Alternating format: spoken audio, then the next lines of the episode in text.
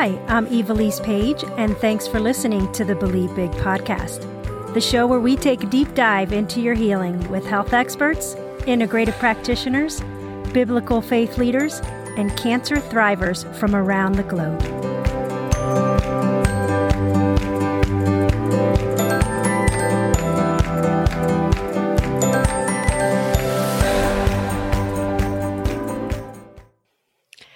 Welcome to today's episode on the Believe Big podcast. My name is Ivelisse Page, and today we are continuing the conversation on surviving cancer against all odds with Dr. Kelly Turner.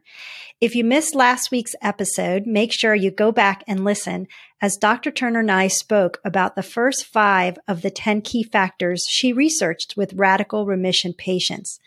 Those included radically changing your diet, taking control of your health, following your intuition, using herbs and supplements, and releasing suppressed emotions. Today, she is back to discuss the remaining five factors. Dr. Kelly Turner is a New York Times best-selling author of Radical Remission and Radical Hope, and over the last 15 years, she has conducted research in 10 different countries and analyzed over 1500 cases of radical remission. She is a frequent guest on the Dr. Oz show and holds a BA from Harvard University and a PhD from the University of California, Berkeley. Kelly also created and directed a docu-series that explores each of the 10 key healing factors from her research. Now let's continue the conversation. Welcome back, Dr. Turner, to the show. Thank you so much for being with us and helping us to continue to learn these factors that have really helped so many patients overcome great odds. Oh, I'm so happy to be here and telling you all about my research of radical remission survivors. Well, so today we're going to focus on the last five. And again, these are not in any order in particular. We're just sharing the concepts that you've shared in your book. Not one is more important than the other. These are just 10 factors that you have found that were in all the patients that you had researched. Is that correct? Absolutely. Yep. We do not yet know the order of importance. And so I always actually try to talk and teach about these 10 factors in a different order specifically to remind people that there's no order of hierarchy here, at least not yet. We won't know that until we run multiple clinical trials. That's fantastic. Okay. So the number six was increase positive emotions. So, what does the research show happens to our bodies when we feel positive emotions? The research is pretty stunning, honestly. If you have cancer patients and they're all getting chemo, and you send one group to just sit with their worried thoughts and stare out the window, and then you send another group into a room and play stand up comedy for them, after four hours, they will have significantly higher numbers of natural killer cells and white blood cells. So, your body's ability your immune system's strength will significantly increase simply by watching comedy videos. Wow. And yeah. And the research that shows that 20 seconds of hugging significantly increases the amount of oxytocin in your bloodstream. And we know that oxytocin kills cancer cells in petri dishes. This idea of finding joy, finding laughter, finding a way to feel love, to feel connected and peaceful and grateful. The science is clear. You're literally giving gasoline to your immune system. You're lighting it on fire in the best possible way. And I think that's really hopeful and inspiring. But there is another side to this that I always like to point out whenever I speak about this, which is you don't have to feel happy all the time. Very important for cancer patients to hear this. The radical remission survivors I study, many of them spent months in the darkest depression of their entire lives. As they look back on their healing journey, they say, Oh, that was the darkest moment of my life when I had stage four cancer and treatment wasn't going well. And I wasn't sure if I was going to make it. So I'm not here to say you have to be happy all the time because that's not what radical remission survivors do. They feel their emotions fully, right? Their feelings of fear, and then they find a way to release them. And when they can distract themselves for even five minutes a day with some comedy or cuddling their cat or hugging their child or going out with a friend for a cup of coffee, five minutes a day is enough to reset your system and get you out of that fight or flight response. That is going to be incredibly healing for your immune system. That's so, incredible. Do you relate to that at all, Ivelisse, in your journey of the pressure to try to like not feel stressed or to feel happy and grateful all the time? Did you feel that? I did. There were points where I was feeling the stress because I felt like I was missing out on my kids' activities. I had my surgery in December for my liver, and that was the same month that was my daughter's birthday and all the Christmas plays. And I was really feeling sorry for myself. And interestingly enough, I turn on the TV and there's this preacher that was on. It was amazing because I turn it on. The first word she said is, Are you feeling sorry for yourself? And I'm like, Oh my goodness. Yes. And she's, you need to put up your shield of faith and remember that you need to focus on what you can do and not on what you can't do. And I looked up and I said, got it. And it reminded me that day to say, okay, yes, all these things are happening, but what can I do? I can pray. I can have joy. I can hug them when they get home from school. I can read stories. And so finding those things that brought those positive emotions into my life were so important. And we watched a bunch of I Love Lucy videos. So the humor aspect always made me feel better. I watched those episodes and funny movies with my kids. And I tried to push away from the negativity from the news and other things that brought stress. So yeah, that was a factor for me as well. I love that pivot because everyone finds a way into positive emotions in their own unique way. So there's no one right way to do it. But for you to say, okay, I'm feeling depressed, I'm feeling down, I'm feeling sad. Instead of focusing on all the things I can't do right now because of the surgery, what can I do? That's such a great pivot because anyone, no matter how sick they are, even if they're in a hospital bed, they can look out the window. They can smile at the nurse. They can take a deep breath. They can make a list of things in their life that they're grateful to have experienced. So that's a beautiful tool that you just gave to your listeners of what they can do. I think that's beautiful.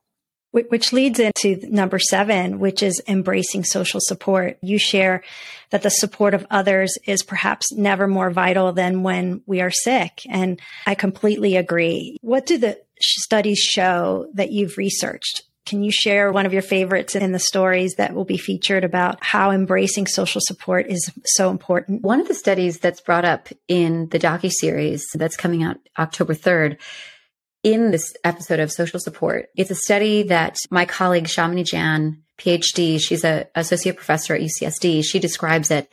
And it's this brand new research they did on happiness networks. It's groundbreaking and it's late breaking. So you may not have even heard of it, but they did this study that showed that if you're feeling happy, then you are affecting people in your network and you are increasing their levels of happiness, even if they live 20 to 50 miles away.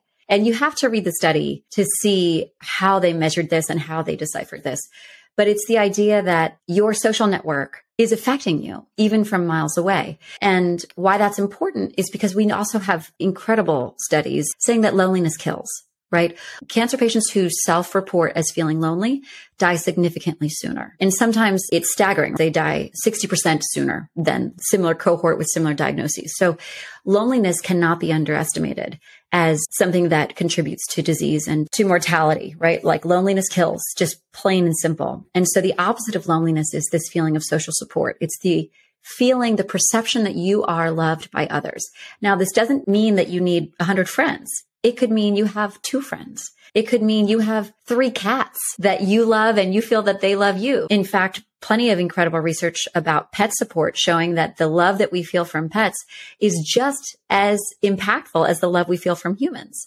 And in fact, mm. sometimes it's considered more helpful to your health because it's not complicated. It's just unconditional. They're always happy to see you. You come home, the dog is happy to see you. You can't always say that about your close family members. The power of social support in terms of its effect on the chemicals in your bloodstream again, right? Like it all comes back to chemistry in the end. If you feel love and support, your body will be flooded with oxytocin and oxytocin is this hormone that Scientists are just beginning to understand the power of this healing hormone.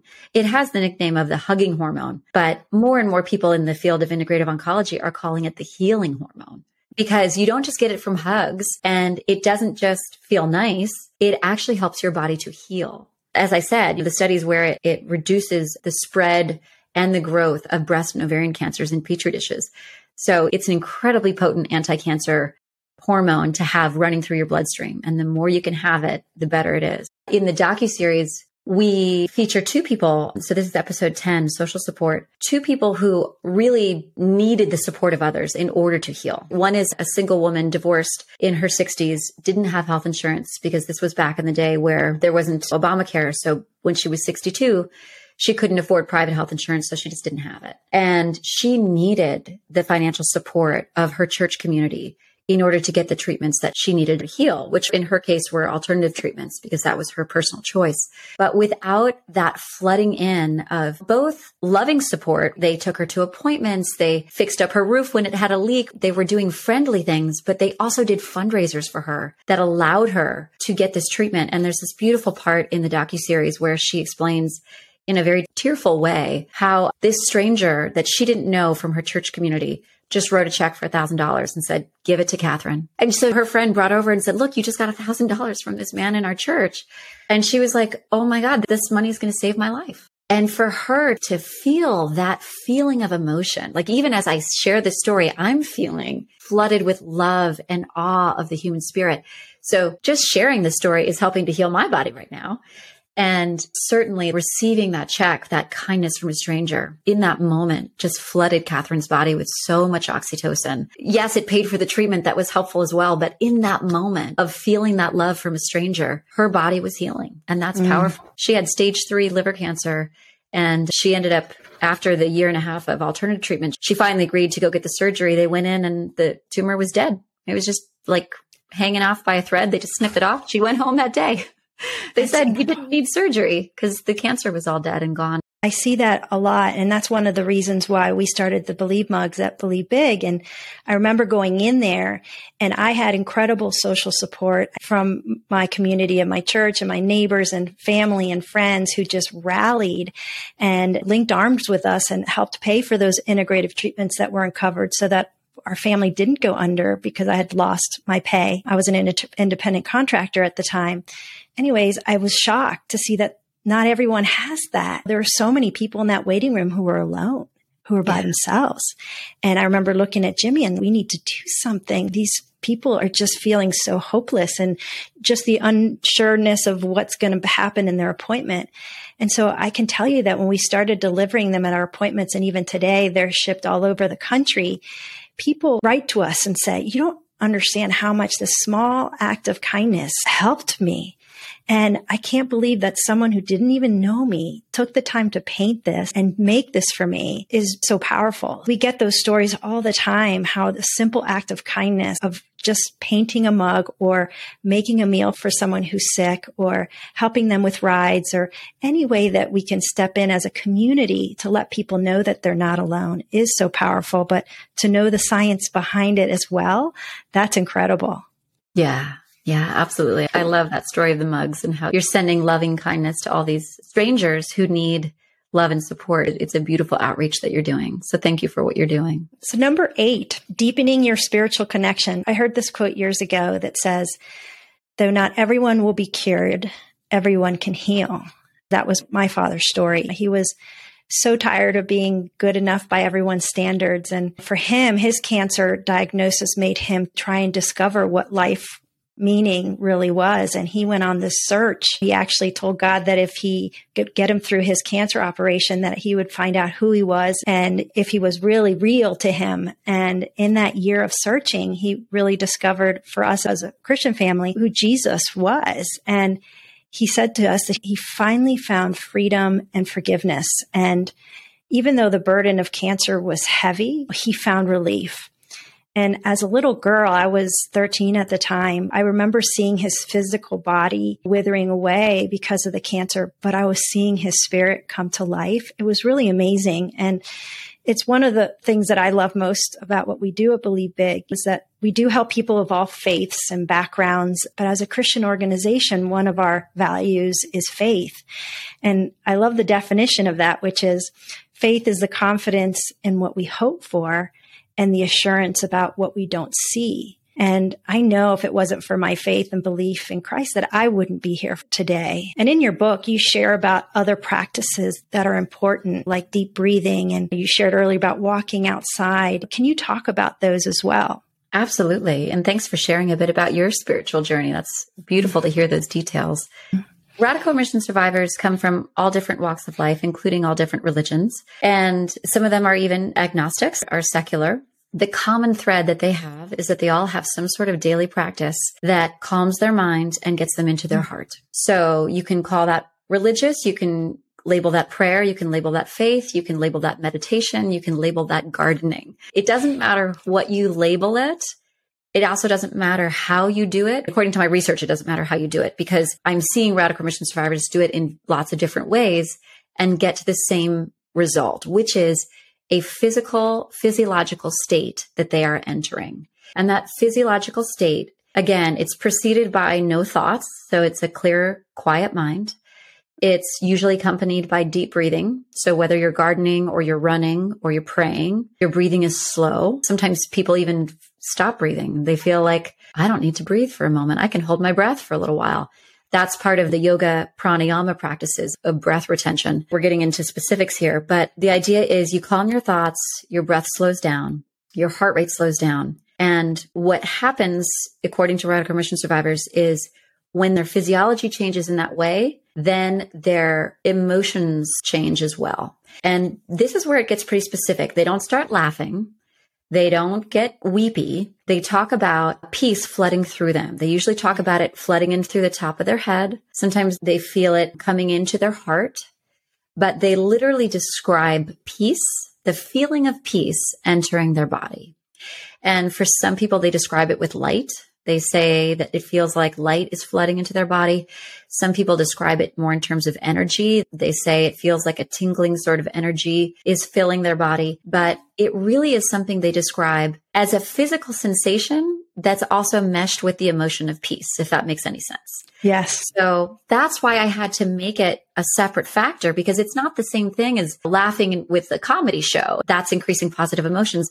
And it's not the same thing as receiving social support from a friend, which brings up that oxytocin, but it's because you're reading this email from them that touches your heart, right? No, spiritual connection practice is a separate thing. It is distinct and it's something that they're doing usually by themselves or if they're in like a congregation, they're still having an inner quiet experience and it's very powerful for them. And as a scientist, I'm fascinated by the studies that have been done on people who are meditating and getting into that physiological state because their brain changes entirely. You put the Dalai Lama into an fMRI machine and parts of his brain are lighting up that do not light up in your average person. So these are parts of your brain associated with compassion, with making more neural connections across your whole brain, right? So Meditation is being seen as something that's healthy for the health of your brain. It's something that allows you to be more compassionate emotionally. And then from an immune function, for example, beginning meditators, people who've never meditated, you teach them how to meditate. You say, do this 30 minutes a day. Guess what? After six weeks, they've turned off their oncogenes. They've turned off their cancer genes in six weeks of doing something that's free and all it takes is 30 minutes a day. So incredibly powerful practice, however you do it, whether it's 20 minutes of prayer or 20 minutes of meditation, or again, like I said, 20 minutes of running or gardening. Take that 20 minutes a day to be silent with your thoughts and to focus on your breath and ideally focus on bringing in this energy of peace into your body. And if you do that, which is what radical remission survivors do, you will really be strengthening your immune function. Completely agree. And those are some great tips. And we can actually add in links at the end of the podcast on breathing techniques. If you have any that that you found that are helpful a resource we can add that on there and and even the meditating ones. So number 9 having strong reasons for living. You share about the mind leading the body and not the other way around. Can you talk about that? Absolutely. Radical remission survivors have strong reasons for living. They just do. They're not wishy-washy about whether or not they want to stay on this planet any longer. They do. They are very determined. And what I found interesting in my research is that I came from counseling cancer patients, so I was very familiar with this patient group. But the difference that I saw in radical remission survivors is that they weren't running away from death the way that many of my counseling patients had been. They were very afraid of death. They were just doing everything they could to avoid this thing called death. And radical remission survivors weren't talking about death so much. They were talking about the things they wanted to do when they were alive. And they mm. talked about how focusing on their goals and their reasons for sticking around allowed them to take the focus out of that fearful topic of death, which many of them were very afraid of. Let's be clear. Radical remission survivors, many of them are terrified of death, but they didn't focus on it. Sometimes they did in their therapy sessions, especially when they were working on releasing suppressed emotions. They chose their moments to face that fear But for the most part, their days were spent focusing on what am I working towards? What do I want to do that's going to bring me joy today? What am I working towards that's going to bring me joy next year? They made plans. They had six month goals. They had one month goal, one year goals, and they had 10 year goals. And I do think that doing that changes your physiology. I think it moves you out of fight or flight. One of the subjects in our docu-series, a man named Joe, he's in the releasing suppressed emotions episode because he had a lot of anger to release. All radical remission survivors do all 10 things. And so when we cover what were his reasons for living, he wanted to travel. He loved to travel. He got lit up by seeing new places, new people, new cultures, new languages. And so he had a goal of, I want to visit every country on this earth. And he's still working towards that goal. He's got 30 more to go, but he's visited all the rest and it's incredible. And he says, when I get back from a trip and I make my photo album, I can't wait to start planning the next one. And that energy, that's something to look forward to. For some people, it's, I want to make it to my grandchildren. I'll get through college. That's another person in our docu series. Ken, he said to himself, I can't go anywhere. I got to help pay for these kids college. I'm going to get my grandkids through college. So it's an interesting similarity that they all have. That was me as well. I had four kids and my oldest was 13 and my youngest was five at the time. And so I actually put pictures of trips that were meaningful or moments that were meaningful in our lives and framed them. And they brought me joy. I will see my kids graduate and get married. It's amazing that was a factor, but having strong reasons for living, yes, there's so much of life. We need to keep focusing on what's ahead and outside of a cancer diagnosis, I think. Yeah, I think it's good advice for everyone to focus on. We, we all have limited time here, right? No one's getting out yes. of here alive. So knowing that our time is limited, what do you want to do? Because we never know when that moment of our transition is going to come. And you don't want to be stuck with a cancer diagnosis, realizing that you just spent the last 20 years really living life in a way that wasn't fun for you or that wasn't mm-hmm. at all mm-hmm. meaningful. That's something that I've really learned from radical remission survivors is don't wait to go for your dreams. Do them now because it, it's a lot harder to go for your dreams when you're also having to do cancer treatment. It puts a, a damper on things. It's a lot easier to go for your dreams when you're not having to run off to a chemo appointment. So might as well focus on them now. Yes. So let's talk about the last factor, which was included in Radical Hope. The Radical Remission book did not include it. Why did you add it? And why is this factor important? Great questions. We really debated whether to call my second book Radical Hope or The 10th Factor. And uh, we ended up calling it Radical Hope. I've been doing this research for 15 years now. And when my book came out, and it surprised me more than anyone, what a response it got. But it did get this global response, which meant we were getting flooded with new cases, which for a researcher is like a dream come true, right? Anyone can go to radicalremission.com right now and share their story with me and my team in less than 10 minutes. And because we've made that process easy for people, the cases keep coming in. Radical Remission was published in 2014.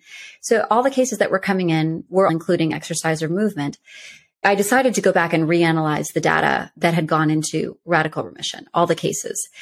And I called these people up and I said, back in our initial interview back in 2008, 2009, you didn't mention exercise as being important to your healing in your opinion.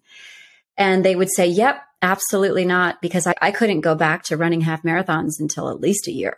And I was like, whoa, wait a minute. We're not talking about half marathons did you move at all? And they're like, not really. All I could do was walk around the block. I was so sick.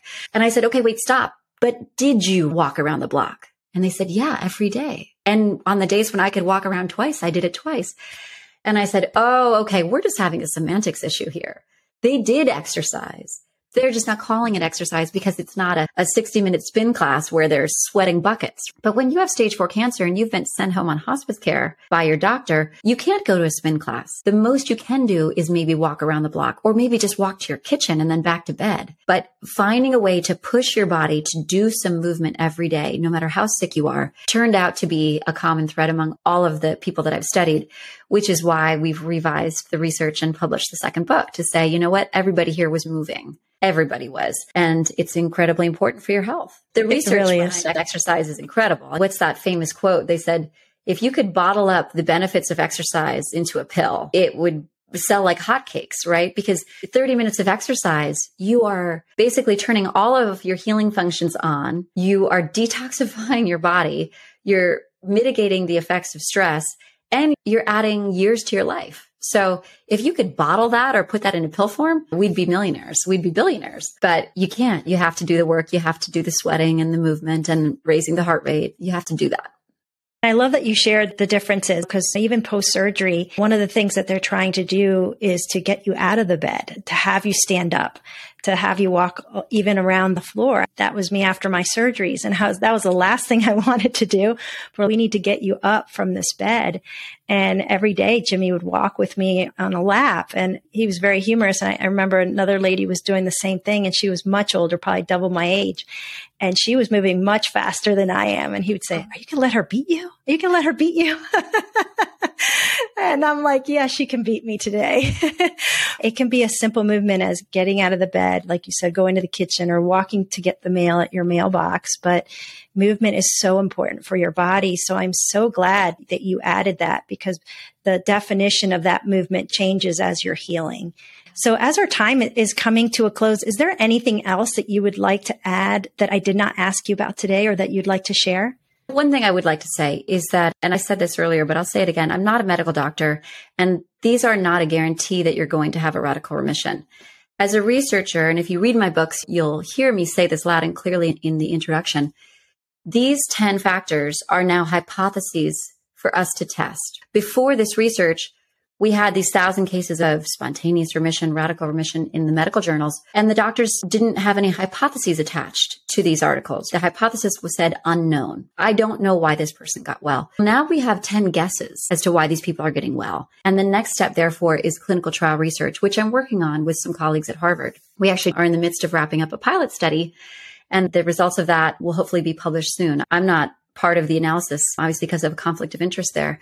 So we'll see what they find but the pilot study leading to clinical trials to say, all right, we know that these 10 factors are common among this rare group of people, these radical remission survivors. Are these 10 factors applicable to the general public? In research terms, we say, are these findings generalizable? If anyone does these 10 factors, will they have a radical remission? We know that's not the case because we know some people do these 10 things and they don't have a radical remission, unfortunately. What does that mean? Were they not doing them deeply enough? Did they not find the right supplements for them? Were they not releasing all of the trauma from their past? Or do they just not have the right genetics that allows these 10 factors to really work for their body? These are the questions we're asking as researchers, which is why do these 10 factors work for this group of people? We'll get there. It'll take 20, 30 years. In the meantime, though, the reason I write these books for the general public is to say, we know for a fact from other clinical trials that all of these 10 factors have been shown to significantly strengthen the immune system. So if you'd like to strengthen your immune system as much as you can, go for it. Do these 10 things. They're safe. You can do them at home. The only one that you need to do under the guidance of a health professional is herbs and supplements. But I don't think any oncologist out there is going to have an issue with you wanting to eat more vegetables and reduce stress and increase your social support. Any oncologist is going to say, those are good things. They're good things for your immune system. And they are. We have the studies to back them up. And those studies are listed in both of my books. So yes, you can do these 10 things. You should do them. We should all do them for the sake of our immune system. Will doing them cure your cancer? I don't know. I can't promise that. What I can promise is that you will significantly boost your immune system. And in my opinion, that's always a good idea. Thank you so much for all the research and the work that you're doing to make this available to us in the community, in the country, even in the world now, because it really just does give us hope and encouragement to know that there are practical things and simple things that we can incorporate into what we do, into our protocols to make us our best selves.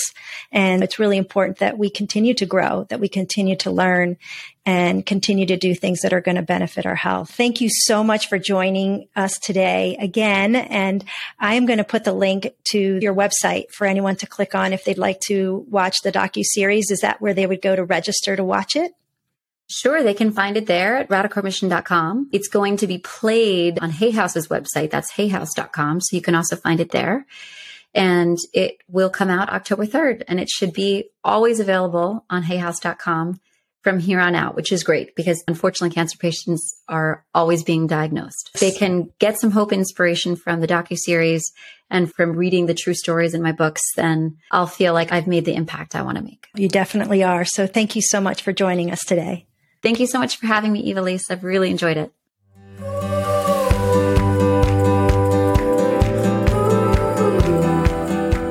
If you enjoyed this episode and you'd like to help support our podcast, please subscribe and share it with others. Be sure to visit believebig.org to access the show notes and discover our bonus content. Thanks again and keep believing big.